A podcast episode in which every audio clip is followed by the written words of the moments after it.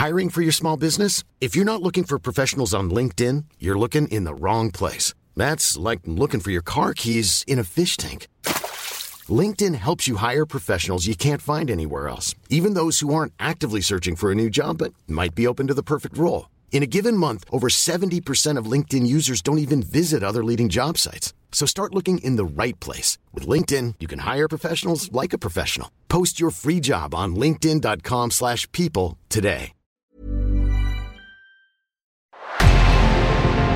En revenant à la lampe à huile, je ne crois pas au modèle Amish. But there is one more thing. Don't try to be too smart. Pay taxes when, when you have to pay taxes. Je ne peux pas répondre à, à, votre question, Monsieur le Président, parce que je n'ai pas de monde connecté. And that was a big mistake, and I'm sorry. Welcome to the Cybertruck Unveil. Voilà, je suis localisé en Allemagne. Signaux faibles, le podcast de siècle digital qui décode l'actualité du numérique. Bonjour à tous, nous sommes le jeudi 22 septembre 2022 et c'est parti pour plusieurs minutes d'information. Alors on n'attend pas plus longtemps et on y va tout de suite avec le sommaire. Aujourd'hui nous allons commencer par parler de l'avis du Conseil d'État sur les intelligences artificielles. Nous parlerons ensuite d'Apple qui va probablement déplacer 25% de la production des iPhones en Inde. Toujours en Inde, on s'attardera sur les investissements du pays dans les semi-conducteurs. Il sera aussi question de la modération de TikTok à l'approche des midterms aux États-Unis. Et enfin, nous analyserons la nouvelle politique de Twitch sur les revenus des streamers. Voilà pour le programme du jour, avec des sujets divers et variés, dont le premier est donc sur l'avis du Conseil d'État sur l'intelligence artificielle. Dans une étude publiée le 30 août 2022, le Conseil d'État a donné son avis sur les intelligences artificielles. Il a surtout donné des pistes pour les encadrer. Le but est notamment de jeter les bases d'une stratégie française sur l'intelligence artificielle, avec entre autres une utilisation dans les administrations publiques. Dans cette étude, le Conseil d'État commence par admettre que technologiquement, les IA ont connu d'énormes avancées ces dernières années il fait aussi et surtout le constat que dans les administrations, l'utilisation de l'intelligence artificielle pourrait, selon les mots de la CNIL, améliorer concrètement la qualité du service public rendu à l'usager. Aujourd'hui, l'IA n'est qu'employée dans des secteurs de l'administration publique très réduits, comme la défense, la sécurité ou encore la gestion de l'éclairage public.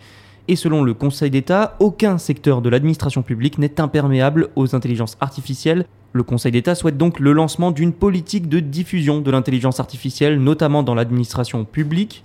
Cette étude entre aussi dans le cadre d'une future législation européenne sur les intelligences artificielles. Et enfin, le Conseil d'État recommande aussi que la CNIL devienne en quelque sorte l'autorité de contrôle des intelligences artificielles en France. Si la CNIL devient l'autorité de référence dans ce secteur, elle devrait aussi, selon l'étude toujours, coordonner et superviser la diffusion et l'utilisation des intelligences artificielles dans les administrations publiques. Je terminerai en disant que le Conseil d'État a affirmé que, pour faire tout ça, la CNIL devra fortement augmenter ses capacités humaines. Une transformation profonde semble donc s'annoncer pour la Commission nationale de l'informatique et des libertés. Nous avions déjà parlé dans un précédent épisode de Signaux faibles d'Apple et de sa tentation de délaisser la Chine pour d'autres pays pour sa production et on dirait bien que cette tendance eh bien, elle va s'accélérer. Ça fait déjà quelques années que le géant américain assemble certains de ses appareils au Vietnam et en Inde et selon les analystes du cabinet JP Morgan, Apple se prépare à faire de ces deux pays les principaux centres de fabrication de ses produits. Dans un rapport, les analystes ont estimé qu'Apple va déplacer 5% de la production mondiale de l'iPhone 14 en Inde d'ici la fin de l'année. Alors vous me direz, c'est pas beaucoup, mais l'entreprise compterait aussi augmenter la capacité de production en Inde pour produire jusqu'à 25% de tous les iPhones d'ici 2025. On dirait donc bien qu'Apple a décidé de délaisser la Chine pour l'Inde, mais aussi pour le Vietnam. Le pays asiatique accueillera 20% de toutes les productions d'iPad et d'Apple Watch ainsi que 5% de MacBook et surtout 65% d'AirPods d'ici 2025 quand même, c'est pas rien. Alors pourquoi Apple se concentre de plus en plus sur le Vietnam et l'Inde? Eh bien déjà, il faut y voir les conséquences de la politique zéro Covid de la Chine. Les confinements qui touchent parfois des villes entières ralentissent régulièrement la production, voire la bloquent totalement. Délocaliser sa production dans des pays avec une politique plus souple devrait donc améliorer le rythme. Ensuite, l'Inde a attiré ces derniers mois plusieurs grandes entreprises technologiques comme Foxconn. Alors comment? Eh bien grâce à de grosses, grosses subventions et à beaucoup de main-d'œuvre disponible aussi. Les rivaux d'Apple que sont par exemple Samsung et OnePlus assemblent eux aussi certains appareils en Inde. Même certains constructeurs chinois se sont implantés en Inde, c'est vous dire, comme Xiaomi, Oppo et Vivo. Foxconn compterait déjà plus de 20 000 employés dédiés à l'assemblage de l'iPhone en Inde, contre quand même, pour nuancer, 350 000 en Chine. La Chine reste donc loin, loin devant l'Inde. hein. Reste que ces annonces des analystes de JP Morgan illustrent une tendance qui ne touche pas qu'Apple, la tendance de quitter la Chine pour d'autres pays. Restons en Inde pour parler de semi-conducteurs. Le pays s'attend à un investissement de pas moins de 25 milliards de dollars dans le secteur des semi-conducteurs, de très gros investissements qui font suite à un programme d'incitation aux investissements avec pour objectif de booster la fabrication locale de puces. C'est la ministre de l'Informatique, Rajiv Chandrasekhar, qui a annoncé ses attentes en termes d'investissement, une annonce qui intervient quelques heures à peine après que le gouvernement ait augmenté le soutien fiscal pour les usines de semi-conducteurs. L'objectif de l'Inde avec tout ça, c'est de couvrir 50% des coûts des projets liés aux semi-conducteurs. À l'origine, le gouvernement avait accepté de couvrir entre 30 et 50% du coût de la mise en place de nouvelles usines de puces. Mais le mercredi 21 septembre, le gouvernement a assuré que le seuil de 50% serait atteint pour tous les fabricants de semi-conducteurs qui souhaitent s'installer en Inde. Plus globalement, l'Inde cherche à attirer de plus en plus de gros investisseurs. Un plan d'incitation de 10 milliards de dollars a même été lancé récemment. Le pays veut devenir un acteur central sur le marché des semi-conducteurs, notamment des puces destinées aux smartphones 5G.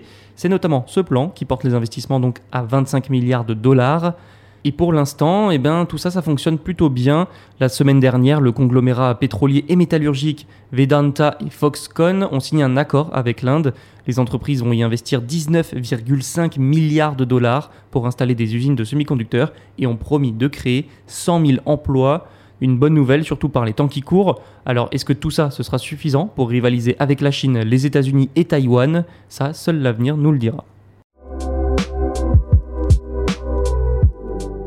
Place à TikTok maintenant et une fois n'est pas coutume, il sera question de modération. Vous le savez peut-être, mais les élections de mi-mandat, les midterms, approchent aux États-Unis. Elles sont prévues pour le mois de novembre. Les enjeux sont importants pour la suite du mandat de Joe Biden. Et donc, face à ça, TikTok s'adapte et prend des mesures. TikTok a décidé d'élargir ses règles électorales pour les rendre plus difficiles pour les politiciens et les groupes politiques pour collecter des fonds via la plateforme. Par exemple, le réseau social chinois prévoit carrément d'interdire toute activité de collecte de fonds. Le président des solutions commerciales de TikTok, Blake Shanley, a affirmé que l'entreprise allait désactiver les fonctionnalités de publicité et de monétisation, comme par exemple les cadeaux et les pourboires. Ça concernera les politiciens et les partis politiques de la plateforme. Notons aussi que les comptes appartenant au gouvernement, aux politiciens et aux partis politiques devront eux demander une vérification. Blake Chanley a justifié ces mesures en expliquant que la société cherche à, je cite, trouver un équilibre pour permettre aux gens de discuter des questions qui sont pertinentes pour leur vie tout en protégeant la plateforme. En août, justement, la plateforme avait déjà présenté des plans pour faire face à la menace de la désinformation électorale. L'accent avait notamment été mis sur l'interdiction aux influenceurs d'être payés pour la publication de contenu politique. Enfin, la publicité politique, on va dire, est, elle, interdite sur TikTok depuis 2019 quand même, mais sans surprise, ça n'empêche pas les contenus à caractère très politique de pulluler sur le réseau. De par son audience, TikTok est en effet très très prisé des politiciens pour toucher des jeunes souvent éloignés de la politique et des élections. Nous suivrons donc évidemment la façon dont TikTok mettra en place cette modération liée aux midterms.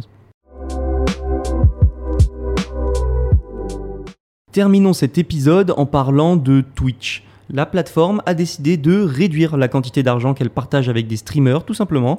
Alors avant de vous dire pourquoi, je vais vous expliquer rapidement le fonctionnement de la rémunération sur Twitch qui nous intéresse. À l'heure actuelle, la majorité des streamers partenaires reçoivent une part de revenus de 50-50 sur les abonnements à leur chaîne. Alors ça veut dire quoi? Eh bien ça signifie que 50% des revenus nets vont à Twitch, tandis que 50% vont au streamer lui-même. Mais Twitch a négocié des conditions d'abonnement premium avec certains plus grands streamers, ce qui leur donne une répartition de revenus de 70-30 et non pas 50-50. Et c'est donc cette répartition qui va changer. En vertu de la nouvelle politique de la plateforme, les streamers avec des conditions de prime conserveront 70% de leurs revenus d'abonnement, mais seulement sur les 100 000 premiers dollars gagnés. Enfin, je dis seulement, mais c'est déjà pas mal, 100 000 dollars. Après ce seuil, la répartition descendra à 50-50. Ces changements entreront en vigueur le 1er juin 2023. Alors vous l'avez compris, ce changement ne concerne que les plus gros streamers, ce qui fait que 90% des streamers partenaires ne sont pas affectés.